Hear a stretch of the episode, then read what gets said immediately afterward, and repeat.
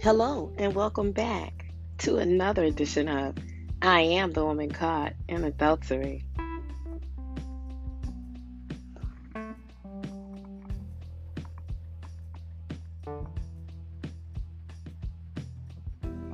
Are you enjoying the podcast, I Am The Woman Caught in Adultery?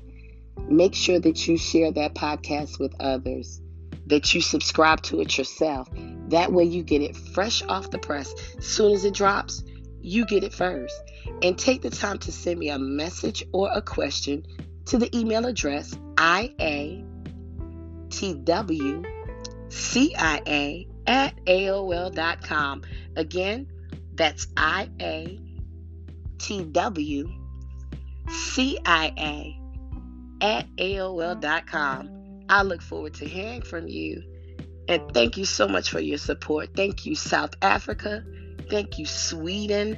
Thank you, Ghana. And thank you, Argentina. Thank you so much for your support.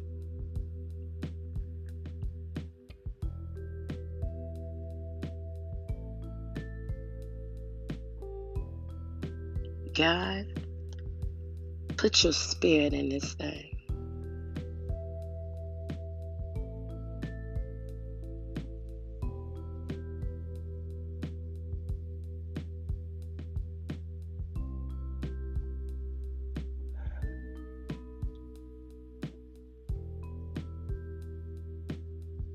Hello, friend, and back to talk.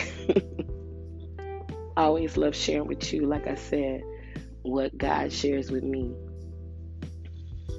Today we're talking about dented, dinged, but not destroyed. I remember even when I used to go shopping, appliances or furniture, whatever, I always would go to the dent and ding section, because I know I could get a little discount off of that, get a little bit of money off of it. But in this dent and ding section I'm talking about, it's totally different. But what I love, that when I went to the dent and ding section, I could get the exact same thing for a smaller price. I'm worrying about a dent and a ding that 9 times out of 10 nobody will ever see, and if they do, what does it matter? But I always look to impress somebody. But when it comes down to spending that money, I'm frugal about that. I make sure it's done the right way. But like I said, in this dent and ding section that I'm talking about today, dented, dinged, but not destroyed, we're talking about spiritually. Because even in 2 Corinthians, the 4th chapter, about the 8th verse, I believe, he started letting us know that we were dented and dinged too. And if you haven't been, keep on living. It'll happen. Because he said, we are troubled on every side, yet not in distress. We're perplexed, but not in despair. Persecuted.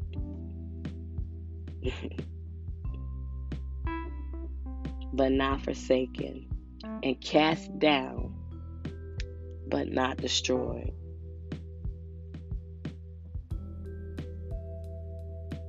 Like I spoke about in counterculture, it's a sad thing that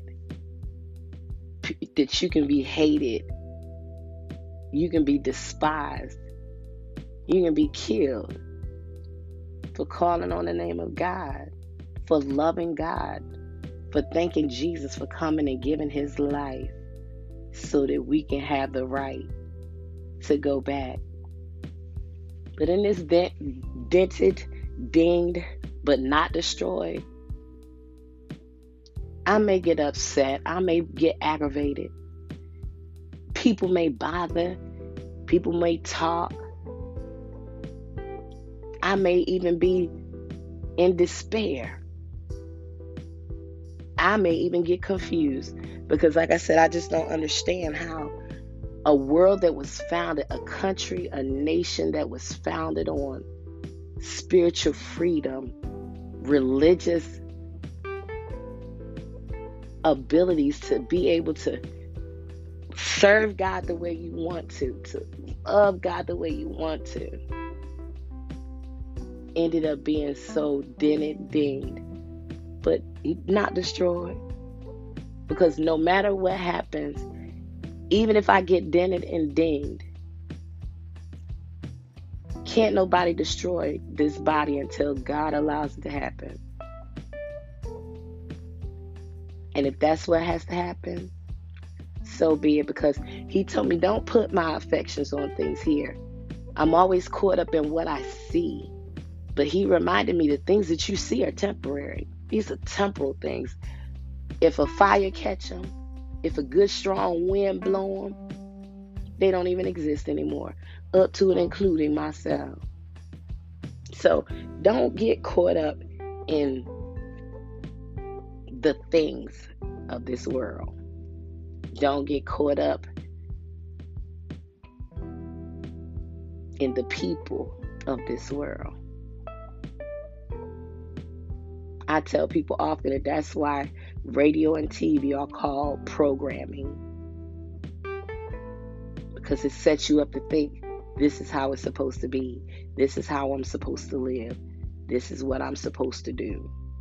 But the Bible told me to seek first the kingdom of God and all of his righteousness, and all these other things will be added. But when you're in the dented and dinged section, a lot of times I get caught up in, I'm dented and I'm dinged. I've been hurt. I've been perplexed. I've been thrown down. But in all that I see happening, all that has transpired, I'm not destroyed.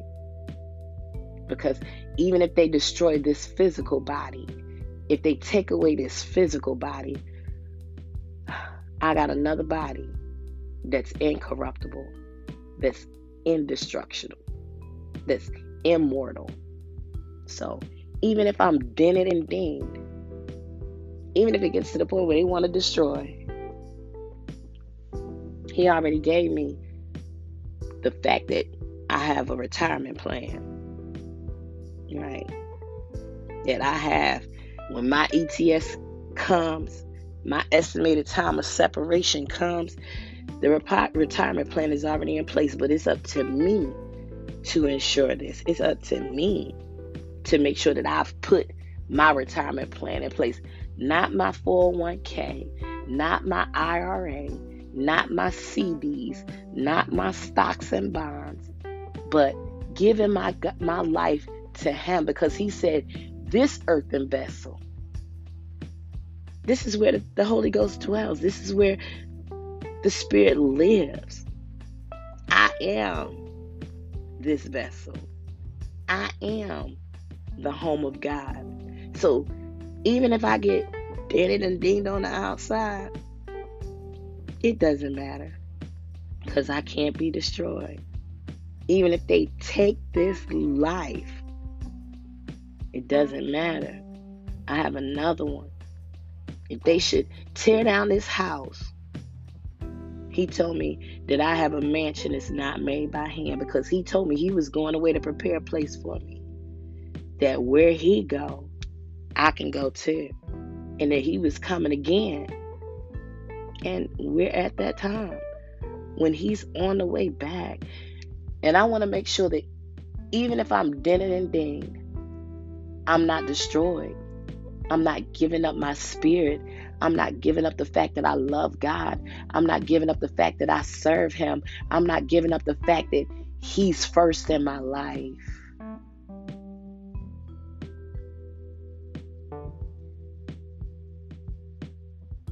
I remember the Christmas story where they had the misfit toys. And as people of God, a lot of times, like I spoke of in counterculture, we feel like misfits, but I remember when the hippies felt like misfits. I remember when black people felt like misfits. We've all had our turn at the helm of being misfits. But in spite of that, being dented and dinged, beat up, cast aside, the Bible even said cast down. But even in that, We're not destroyed.